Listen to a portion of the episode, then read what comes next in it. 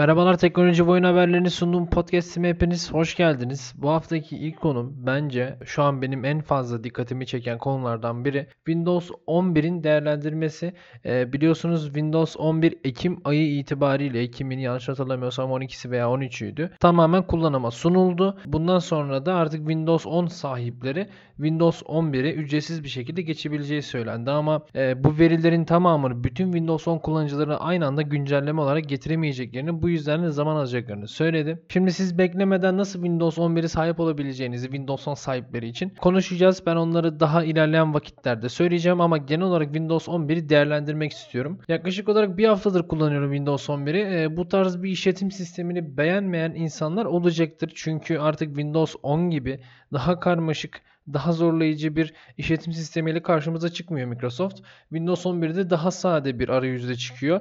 Daha kullanışlı, daha e, her şey göz önünde olan bir işletim sistemiyle çıkıyor. Bu yüzden de bazı insanlar sadeliği sevmez, bazı insanlar ise daha renkli, daha colorful şeyler sever. Bu yüzden de e, şimdi sade seven insanlar Windows 11'i beğenecektir. Ama şunu da söylemem gerek. macOS işletim sistemiyle Windows zaten büyük bir rekabet içerisinde. Yani e, macOS işletim sistemine baktığında Windows 11 ile karşılaştırdığınızda da büyük eksikleri var Windows 11'in. Hala e, ilerlemesi gerek bazı konularda. Şimdi özelliklere geçtiğinde en makro özelliklerden birisi de artık Windows logosunun, Windows görev çubuğunun tam ortada sabit bir şekilde, simetrik bir şekilde e, bulunduğunu söyleyebilirim. Genel olarak ben bu tasarımı beğendim çünkü e, büyük ekranlara sahip e, insanlar var. Ne bileyim 2 ekran, 3 ekran kullanan insanlar var ve e, bu monitörlerde en sol alt köşeye geçmek daha zor oluyor onlar için. Bu yüzden de tam ortaya bırakılması macOS işletim sistemine özenilmiş. Ama bence bu tasarım e, akıllıcı bir tasarım. Bu yüzden de bu tasarımı bıraktım ben. İsterseniz yine sol köşeye çekebiliyorsunuz ama ben şu an tam ortada kullanıyorum. Size bir artı sağlayacaktır diye düşünüyorum. Şimdi biliyorsunuz eğer bir oyuncuysanız yani bir oyun oynuyorsanız genel olarak bilgisayarda oyun oynamak istiyorsanız Windows işletim sistemi kullanmak zorundasınız. Başka çıkar baş, yol. Baş, Çünkü baş, Windows'da özel baş, çıkıyor baş, bütün oyunlar. Baş, baş, hala tekel durumda yani oyun sektöründe. macOS işletim sistemleri ise daha fazla ofis e odaklanmış. Daha fazla ofis işleriyle ilgilenen e, bir sistem. E, şu an mesela Windows işletim sistemini aldığınızda yanına herhangi bir şekilde ek paket ücretsiz bir şekilde gelmiyor. Mesela Microsoft 360 var biliyorsunuz. Ofis programları var. Bu ofis programları Windows 11 satın aldığınızda en azından ücretsiz bir şekilde gelmesini isterdim ama böyle bir şey yok. Sonra Apple'a baktığımızda macOS işletim sistemine baktığımızda e, eğer siz bir Apple ürünü alıyorsunuz, Apple bir bilgisayar alıyorsanız bu bilgisayarla beraber macOS işletim sistemiyle geliyor. Aynı zamanda da Office programları ile beraber geliyor size. Yani Office programı ücretsiz bir şekilde gönderiliyor. Fakat Windows 11'i aldığınızda ya Windows işletim sisteminin herhangi birisini aldığınızda e, herhangi bir şekilde Office programı verilmiyor. Paket halinde daha fazla ücret ederek alabiliyorsunuz tabii ki. Daha indirimli olabiliyor. Ama e, genel olarak ekstra bir para vermeniz gerekiyor. Bu anlamda ofis için çalışacak insanlar Windows 11'i daha az tercih edecektir her zaman olduğu gibi. Şimdi oyuncu kısmına geldiğimizde e, oyuncu kısmına zaten şu an Microsoft odaklanmış durumda. Çünkü oyunların hepsi Windows'a çıkıyor. Bu yüzden de oyuncu kitlesini e, bilgisayarda tutmak için daha fazla uğraşmış. Biliyorsunuz Xbox Game var var. Bu Game Bar Windows 10'da da vardı. Windows 8'de var mı hatırlamıyorum ama Windows 10'da vardı. Windows 10'da hiç beğenmiyordum. E, hiçbir şekilde kullanmadım. Windows 11'e geldim. Bir haftalık bir süreç içerisinde Game Bar'ı yine kullanmadım. Çünkü belli bir ön yargı oluştu. Bunlar çok fazla işlemci veya RAM götürüyor. Eğer sizin 8 GB'lık bir RAM'iniz varsa e, Game Bar'dan oynarsanız e, bir oyunu daha fazla RAM tüketecek, daha fazla güç tüketecek. Bu yüzden de ben o kadar tavsiye etmiyordum Windows 10'da. Ama Windows 11'de daha deneyimleyemedim. En yakın zamanda da deneyimleyeceğim. E, belli bir ön yargı olduğu için de e, Game Bar sistemine, Xbox sistemine Windows'tan girmek istemiyorum. Ama girdiğim zaman, deneyimlediğim zaman tekrardan da e, yeni bölümlerde size bahsedeceğim. Şimdi HDR desteği geldi. HDR desteğinin ne olduğunu size açıklamak istiyorum en başta. HDR teknolojisi eğer bir oyundaysanız daha parlak, daha görünür e, ışıklarla size yapay zeka destekli bir şekilde görüntü yansıtılıyor. Mesela CSGO'dasınız, rekabetçi oyundasınız herhangi bir fark etmez. Hikaye modlu da olur, RPG de olur. Bu oyunlarda bazı karanlık noktalar oluyor. Mesela bazı cisimleri seçemiyorsunuz. HDR desteğiyle beraber artık o cisimler daha parlak, daha görünür bir şekilde size yansıtılıyor. Ee, bu anlamda da Windows 11'e sahip kullanıcılar yapay zeka destekli olarak HDR sistemini kullanabilecek. Oyunun veya sistemin desteklemesine gerek yok. Windows 11'e sahip bütün kullanıcılar HDR desteğini sunacak. Yapay zeka ile e, oyunlarda HDR desteği olmasa bile HDR kalitesini göreceksiniz. Ben kullandığımda o kadar büyük bir fark göremedim. Zaten otomatik bir şekilde açılıyor. Biraz ayarlarla oynarsanız, ayarlara girip bir bakarsanız anlayacaksınız. O kadar büyük bir fark ben şu anlık göremedim. Ama ilerleyen zamanlarda daha farklı oyunlar, daha yeni, daha güncel oyunlar oynadığımda bu e, sistemi, bu HDR teknolojisini anlayabilirim. Biliyorsunuz Microsoft Store var. E, dünyanın en kötü storelarından biri. E, gerçekten de benim için böyle. Yani bir App Store olarak yani e, uygulama mağazası olarak en kötülerinden biri Microsoft Store. Ee, Windows 10'da böyleydi. Windows 11'i düzeltmeye çalışmışlar. Artık e, app'leri buradan indirip yani Instagram ne bileyim Twitch olabilir. Bütün TikTok gibi sosyal medya uygulamaların hepsini buradan indirebilirsiniz. Buradan yönetebilirsiniz. Buradan kullanabilirsiniz. Eskiden de böyleydi ama stabil değildi. Yani stabil çalışmıyordu. Saçma sapan hareketler yapıyordu. Ama artık daha da geliştirdiklerini ve e, Amazon Store'da, Amazon App Store'da olan bütün uygulamaları Windows 11 işletim sisteminde kullanabileceğimizi söylediler. Ben biraz girdim sosyal medya uygulamaların e, çoğunu indirdim baktım. Yani şu anlık büyük bir numarası yok. Yani büyük bir etki yok. Wow'lık bir şey yok. Ama ilerleyen zamanlarda güncellemeler gelecektir. Windows 11 yeni çıktı. Daha herhangi bir şekilde güncelleme almadı. İlerleyen zamanlarda bu sistem daha da oturacaktır. Windows 11 yine e, en az bir 3-4 yıl bizi götürecektir. Yani Windows 11'in üzerinde bir işletim sistemi e, uzun bir süre çıkarmayacaklardır. Devamlı bir şekilde güncelleme gelecektir. E, güncelleme sistemini de anlatacağım sizi ilerleyen dakikalarda. Şimdi e, oyuncu sistemlerde e, yani oyuncular için önemli olan Windows 11'deki özellikleri size anlatmaya çalışıyorum. İlerleyen zamanlarda bu konulardan da bahsedeceğim. Ve biliyorsunuz artık e, pandemi nedeniyle birçok kişi e, Microsoft Teams, Video Call uygulamaların hepsini kullanıyor. Bu yüzden de Microsoft'ta böyle bir atılımla beraber entegre bir şekilde Teams uygulamasını kullanabiliyorsunuz. Ama şu anlık sadece kişisel hesabınızla kullanabiliyorsunuz. Buradaki asıl amaç yani e, siz arkadaşlarınızla beraber, eşiniz, dostunuzla beraber Teams uygulamasından görüşmenizi öngörüyor. Ama ilerleyen zamanlarda işletme hesabı aynı şekilde şirket hesabıyla e, Teams'e kayıt olabilirsiniz. Yani giriş yapabilirsiniz. E, şu anlık öyle bir özellik yok. İlerleyen zamanlarda umarım gelir. Online ders alıyorsunuz ve online derslerin çoğu Teams uygulamasına Microsoft Teams'ten yapılıyor.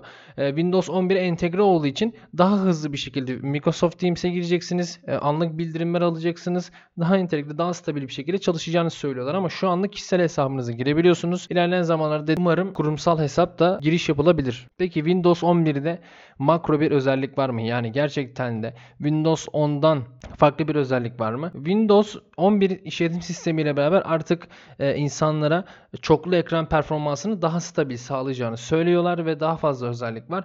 Şimdi baktığımızda ekran bölüyorsunuz biliyorsunuz. Bu ekranları böldüğünüzde yani 3 ekranınız var diyelim veya 2 ekranınız var.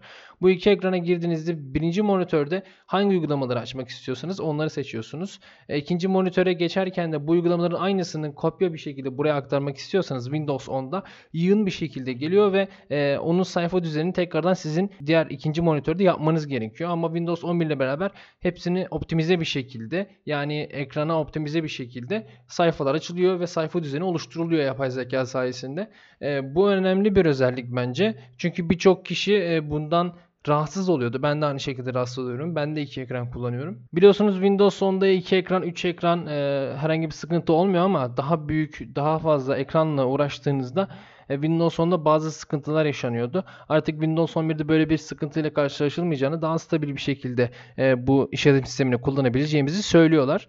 E, şu anlık o kadar büyük bir ekranım, o kadar fazla bir monitörüm yok. Bu yüzden de onu deneyimleyemedim. Sadece sözde olan bir özellik bu. İlerleyen zamanlarda zaten her şeyin e, ne kadar iyi olduğunu, ne kadar kötü olduğunu göreceğiz. Şu anlık ben kişisel deneyimlerimden bahsediyorum. Şimdi Office işletim sistemlerine baktığımızda yani Office için kullanılan işletim sistemlerine baktığımızda macOS ve Windows var. E, diğer işletim sistemleri de var. Ücretsiz yazılım sistemi olan Linux da var.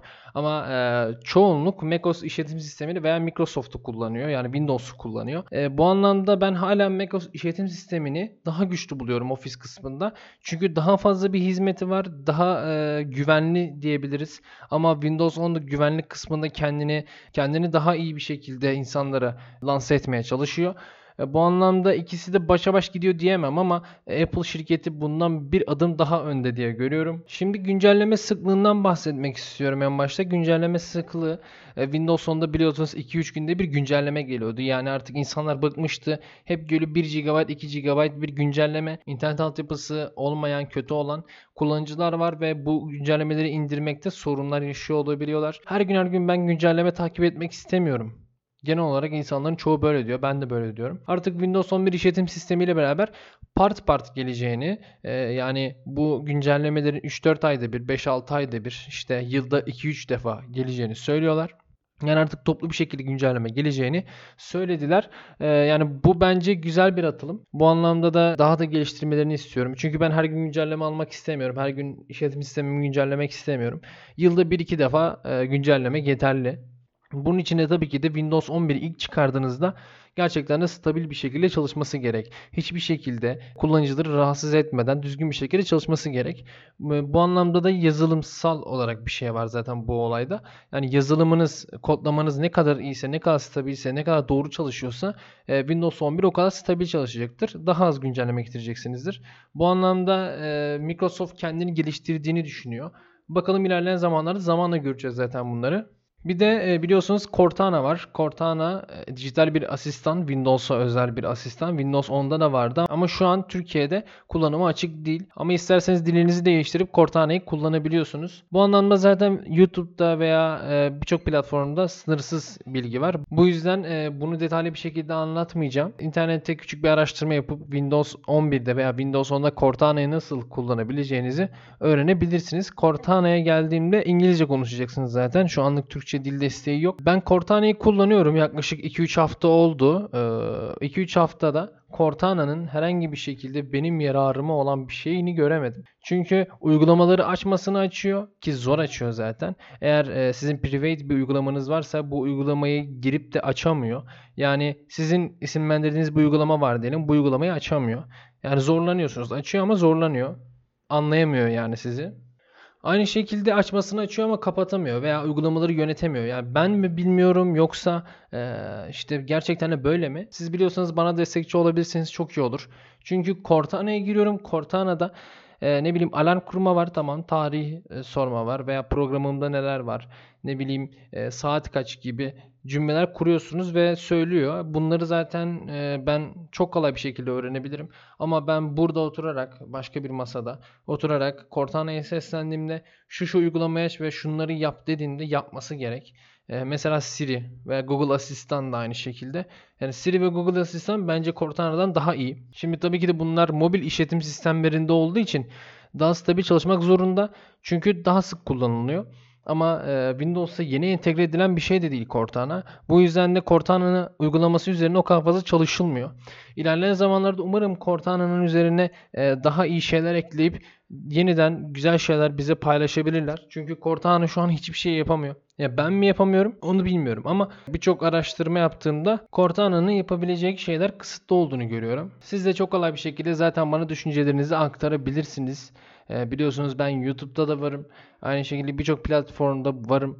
E, detaylı bir şekilde zaten podcast'imin açıklama kısmında görebilirsiniz. Benim iletişime geçebileceğiniz çok fazla kanal var. Şimdi gelelim Windows 11'i nasıl kuracaksınız? Windows 10'a sahipsiniz veya Windows 8'de oluyordu galiba. Windows 10'a sahip bir kullanıcının Windows 11'e nasıl geçeceğini, güncelleme beklemeden nasıl geçeceğini anlatabilirim. Şimdi e, herhangi bir tarayıcıya girip Windows 11 download yazdığınızda zaten Microsoft'un resmi sitesine geçeceksiniz ki podcast'imin açıklama kısmında bu bağlantı var. Resmi bir şekilde e, illegal olmadan yani Windows 11'in Microsoft'un kendi sitesine gidip Windows 11'i indiriyorsunuz. E, ve ondan sonra setup var. Yani kurulum dosyasını indiriyorsunuz zaten. Bu kurulum dosyasına girdiğinizde normal standart bir kurulum yapılıyor. Zaten Türkçe bir kurulum. Bu yüzden herhangi bir sıkıntı yaşamayacaksınız. Ama şöyle bir şey var. En başta size tavsiyem Windows 11 sistem gereksinimlerine bakın. Hangi işlemci e, buna uyuyor? Windows 11'i hangi işlemci destekliyor? Veya Windows 11'i hangi ekran kartı? Hangi işletim sistemleri? Windows 11'i hangi donanımlar destekliyor? Bunu detaylı bir şekilde görün. Çünkü eski bilgisayarlarda 2017-2018 yapımı bilgisayarlarda yani o donanıma sahip bilgisayarlarda e, büyük bir ihtimalle olmayacaktır. Çünkü benim e, bir tane daha bilgisayarım var. E, bu bilgisayarım 2018-2019 yılından kalma bir bilgisayar. Buna ben mesela Windows 11'e bakmadım bile. Microsoft eminim ki benim ikinci bilgisayarıma Windows 11'i getirtmedi. Çünkü donanım yeterli olmadığını söyleyecektir. Büyük bir ihtimalle zaten setup'ta setup'ta zaten sizi kontrol ediyorlar. Donanım olarak yeterli misiniz? Ondan sonra indiriyorsunuz zaten. O anlamda daha hızlı bir şekilde, daha kolay bir şekilde internetten bakabilirsiniz. Yani normal bir uygulama kurulumu gibi düşünebilirsiniz. Çünkü zaten her şey Türkçe. Hızlı bir şekilde kurulum oluyor. İndiriyorsunuz Windows 11'i. Ondan sonra çok kolay bir şekilde zaten kuruyorsunuz ve Windows 11'e sahip oluyorsunuz. İkinci konuma geldiğimde ikinci konum Payday 3 hakkında yeni gelişmeler oldu. Biliyorsunuz Payday serisinin 10. yılına özel bir lansman yapıldı. Yaklaşık 4 saatlik bir lansmandı. Ben hepsini izlemedim ama e, yani yaklaşık olarak 1-1,5 saatini izlemiştim. Bu videonun da linkini tabii ki de podcast'imin açıklama kısmında görebilirsiniz. Podcast'imin açıklama kısmına gidip e, 4 saatlik bir videoyu izleyebilirsiniz. 2x'e takıp hızlı bir şekilde izleyebilirsiniz. Şimdi PD3 hakkında o kadar fazla bir bilgi verilmedi ama PD3 hakkında çalışıldığını e, bize söylediler. Şimdi oyunun yapımcısı ve geliştiricisiniz. Oyunun yapımcı ve geliştiricinin ismi ise e, Star Breeze. Payday serisini ben genel olarak seviyorum ama ee, o kadar fazla dikkatimi çeken bir yapım değil. Payday 2 oynadım. Payday serisini oynadım yani genel olarak oynadım ama hikaye tarafında oynamadım.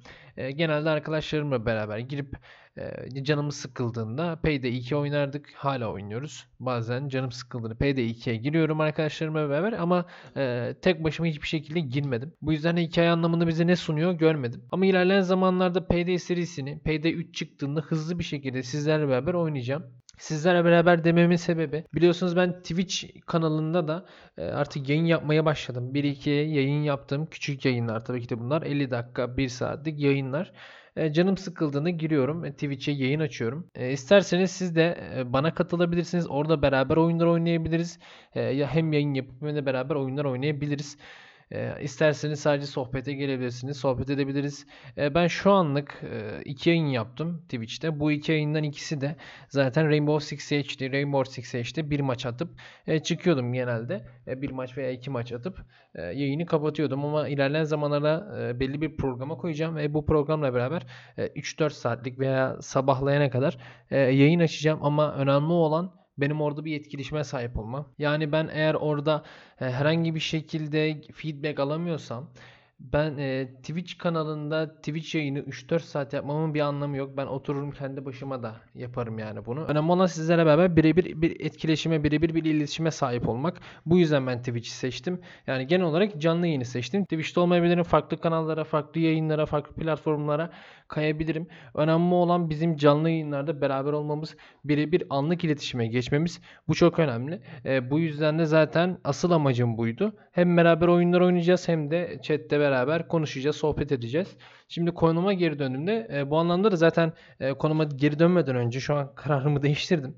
Payday serisini hep beraber orada oynamayı düşünüyorum. Payday 3 çıktığında hep beraber sizlerle beraber oynayacağız orada. Şimdi PD3 oyun hakkında belli başlı bilgiler verildi. Bu bilgiler o kadar fazla detaylı bir bilgi değil. PD3 oyunun New York şehrinde geçeceğini ve farklı farklı tabii ki de haritalar olacak, farklı farklı mapler olacak. New York şehrinde geçeceğini söylediler. PD3'ün olayı PD2'deki olayların birkaç yıl sonrasında geçeceğini söylediler. Yani ekip emekli hayatına geçiyor. 4 kişi var. Bu en büyük 4 kişi ana karakter 4 kişi tekrardan e, soygun işine girişiyor ama bunlar en başta bir emekli oluyorlar. Artık emekli hayatı yaşamaya karar veriyorlar ve ondan sonra dörtlü ekip olarak bunlar tekrardan e, soyguna girecekler. Şimdi hikaye ne onu bilmiyoruz. E, neden soyguna tekrardan giriyorlar onu da bilmiyoruz. İlerleyen zamanlarda hikayeyi hep beraber oynadığımızda göreceğiz. Oyunda güncel olaylar da olacak. Bu güncel olaylar ne? E, oyunda Deep Web biliyorsunuz. Deep Web diye bir e, olay var, bir mevzu var veya bir konu var. Deep Web aslında internetin e, illegal kısmı diyeyim. İllegal kısmı ne demek? Yani e, burada mesela ve birçok toplumsal yargıya göre yasak, kötü olan şeyler internette e, belirli bir sisteme göre yargılanıyorlar ve engelleniyorlar. Yani siz onları göremiyorsunuz ama Deep Web sisteminde e, hiçbir şekilde illegallik yok, hiçbir şekilde kural yok. İstediğiniz her şeyi e, illegal bir şekilde tabii ki de bunların hepsi illegal oluyor. e, hepsini kuralsız bir şekilde görebiliyorsunuz, duyabiliyorsunuz, e, satın alabiliyorsunuz diyebilirim. E, kara borsa gibi düşünebilirsiniz. Yani istediğiniz her şey orada kuralsız, istediğiniz her şey orada sınırsız ama illegal bir olay. E, bu yüzden de kimse tavsiye etmiyor. Ben de tavsiye etmiyorum zaten. Aynı şekilde Deep Web'in e, burada bir e, oyunda bir entegresi olacağını söylüyorlar. Aynı şekilde kripto para birimleri. Biliyorsunuz kripto para birimlerini artık e, yoldan geçen herkes biliyor. Bunu tabii ki de en büyük nedeni pandemi. E, pandemi nedeniyle insanlar evde kaldı ve bunu bir kumar olarak görüp kripto parayla e, para kazanacağını düşündüler. Bu anlamda ben ekonomist değilim. Herhangi bir şekilde de yorum yapamam. Böyle bir hakkım da yok. Benim işim burada kendi düşüncelerimi aktarmak. İşim de değil bu. Benim bu hobim.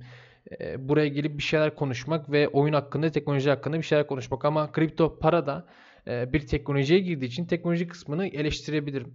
Ama e, ekonomik kısmını tabii ki de eleştirme hakkına sahip değilim. Böyle bir bilgi birikimim yok. Ama e, benim gördüğüm, benim bildiğim kadarıyla teknoloji tarafında e, kripto para birimine giren herkes kumar olarak görüyor. Yani bir iddia oyunu, bir at yarışı gibi görüyorlar. Ama böyle bir şey olmadığını eminim biliyorum. Sadece bunu söylemek istedim. Kripto para da e, bu anlamda Payday 3'te olacağını, güncel olaylar, güncel hikayelerle karşılaşacağımızı bir göstergesi olarak görebilirsiniz. İstediğiniz zaman yine podcast'imin açıklama kısmında e, erişebilirsiniz. PD3 ne zaman çıkacak diye sorduğunuzda da 2023 yılında piyasaya çıkacağını söylüyorlar. Bence 2023 çok uzun bir süre teknolojiye göre. Bu anlamda biraz geriye çekme gibi bir e, hareket edebilirler ama şu an artık oyunların hepsi erteleniyor, bir şeyler oluyor. Birçok şekilde finanse edilemiyor veya yetişmiyor. Bu yüzden de herkes erteleniyor. Umarım bu geriye alınıp yani 2022 yılını alıp 2022 yılında bu oyunu görebiliriz umarım. Şimdi üçüncü konuma geldiğimde e, Saints Row adında bir oyun var. Bu oyun e, bir 8 dakikalık oynanış videosu paylaşıldı. Oynanış videosuna baktığımda bir açık dünya, dünya oyunu. Dünya, Detaylı dünya, bir şekilde dünya, zaten dünya, yine konuşacağız. Dünya, ben dünya. kendi düşüncelerimi de aktaracağım. E, oyunun dinamiklerini ben size en başta anlatmak istiyorum. 8 dakikalık bu oynanışta bize ne gösterildi? Bir vuruş hissiyatı yani çatışma hissiyatı. Bir savaşa girdiğinizde nasıl tepkiler aldığınızı gösterdiler. Aynı şekilde araba kullanımını gösterdiler ve e, ortamı da gösterdiler. Ortam olarak bence e, normalin üstünde yani grafik kalitesi, doku kalitesi normalin üstünde ama e, diğer kısımlara baktığımızda yani asıl önemli olan dinamiklere bak gerçekten de gerçek dışı. Gerçek dışı derken iyi anlamda değil kötü anlamda söylüyorum. Çünkü mesela arabayı binme simülasyonu aşırı kötü duruyor, aşırı som duruyor. Bu yüzden ben bunu hiç beğenmedim. Çalışma kısmına geldiğimde vuruş hissiyatını tam olarak anlayamam oynanıştan. Kendim de oynamam lazım ama baktığımda yine kötü duruyor ve yapay zekanın o kadar iyi olmadığını da görüyorum. Yani oyun bu şekilde çıkarsa ben bu oyunu oynamam. Ki birçok oyuncu bu oyunu oynamaz. Zaten siz fragmanı izlediğinizde yani 8 dakikalık bir oynanış videosunu izlediğinizde siz de anlayacaksınız ki oyun daha olmamış. Tamam grafiklerini güzel yapmışsınız. Çok güzel olmuş. Aferin. Ama oyunun dinamikleri kötü. Oyun yani bence dinamik değil mesele. Görüyorsunuz retro oyunlar var veya e, Skyrim hala oynanıyor. Ne bileyim e, birçok eski tür oyunlar var. Mario'yu mesela insanlar beğeniyor. Hala beğeniyor, hala oynuyor. Aynı düzeyde. Daha birçok retro oyun var ve bu retro oyunlar hala oynanıyor. Neden oynanıyor?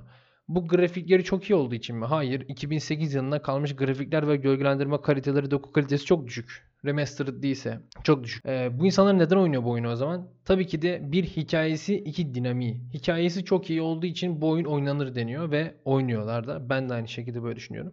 İki dinamik. Dinamik olmazsa, bu iki temel taş olmazsa bu oyun oyun değildir. Yani benim için ve birçok oyuncu için bu durum böyle. Grafik daha arka planda. Tabii ki de grafik de önemli. Doku kalitesi, göze hoş gelmesi tabii ki de önemli ama asıl önemli olan hikaye ve tabii ki de dinamikler. E, bu anlamda retro oyunların bu kadar kaliteli, bu kadar bu kadar kişiyi etkileyen bir oyun olmasının sebebi dinamikleridir, hikayesidir. Ama bu oyuna baktığımda dinamik kötü. Dinamik yerlerde çok kötü. Bu yüzden de zaten eksi bir puan aldı. Yani siz ayak, iki ayak üzerinde durmanız daha kolay ama tek ayak üzerinde durmanız daha zor. Bu yüzden de birinci ayağa gitti. Yani oyunun. Ama ilerleyen zamanlarda oyun çıktığında bu dinamiği düzeltirlerse tabii ki de iki ayaklı yine devam edecektir oyun.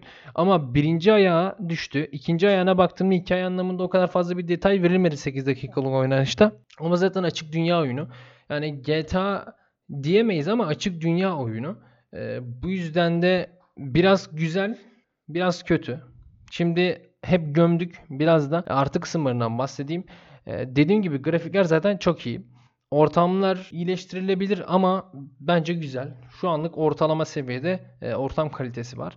E, farklı biyomlara diyeyim, farklı yerlere, farklı mekanlara geçtiğinizde onu hissedebiliyorsunuz. O güzel. Ve yapımcı şirketinin en fazla övündüğü şey ise karakterin özelleştirilmesi. Karakterler daha detaylı özelleştirilebilir diyor. Şimdi tamam bu güzel bir şey, güzel bir artı. Ama dediğin gibi sadece bir artı. Önemli olan dinamik. Ya dinamiği sen düzeltmezsen ben bu oyunu oynamam ki birçok oyuncu bu oyunu oynamaz. Grafikler çok iyi olsun olmasın. Ben bu oyuna girdiğimde adam arabayı açarken elini yumruk yapıp yani sağ sola sallıyorsa yani bunu düşünebilmeleri gerek. Ben arabanın kapısını açarken sağ sola vurmak istemiyorum kendimi yani. Saçma sapan hareketlere girmek istemiyorum. Normal insanlar nasıl arabanın kapısını açıyorsa ben de öyle açmak istiyorum oyunda. Veya ne bileyim arabayı aynı şekilde kullanmak istiyorum. Yapay zeka tamam. Birçok yapımcı için yapay zeka hala kötü durumda. Hala yapay zeka kötü. Ama en azından e, yani vuruş hissiyatı olsun, ateş etme hissiyatı olsun, e, karakterlerin davranışları olsun. Bunlar önemli şeyler. Bunları düzeltmeleri gerek. Şimdi genel olarak açık dünya oyununu beğendim ben. Açık dünya ortamını, dünyasını beğendim ama tabii ki de şöyle bir şey olacaktır. Yaşayan bir şehir olacak mı? Önemli olan bu. Mesela GTA'ya baktım. GTA ile kıyaslamak biraz doğru olmaz bu oyunu ama e, GTA'ya baktığınızda GTA 5'e bakın en iyisi. En güncel GTA 5. Oyun siz olmasanız da yaşıyor. Yani oyunun içi zaten yaşayan bir şehir gibi görünüyor. Ne bileyim farklı farklı olaylar oluyor. Birisi kaza yapıyor sokağın ortasında ve kavga ediyorlar. Ne bileyim trafik oluyor. Bir şeyler oluyor. Polis geliyor. Ama siz hiçbir şey yapmıyorsunuz. Bu mesela yaşayan bir şehrin görüntüsü. Tamam böyle şeylerin e, olmasını şu an zaten bu şirketten beklemiyoruz ama en azından dinamikleri düzelt. Hep bak sonuç dinamiklere gidiyor. Dinamiklerde bitiyor. Kilit nokta onlar çünkü. Hikaye ve dinamik. GTA'da hikaye zaten muazzam. Dinamik zaten her türlü. Grafik aynı şekilde hala 2013 yılında yapıldığından beri hala oynanıyor. Bu anlamda bence e, GTA 5'i örnek alıp imrenip bu oyunları yapmanız gerek. Çünkü eğer GTA 5'in seviyesinde değilseniz yani en üst seviyede değilseniz seviyesiz belirleyemezsiniz. Bu yüzden seviyesiz belirleyemiyorsanız o seviyeye yükselin. Ondan sonra seviyesiz belirlersiniz.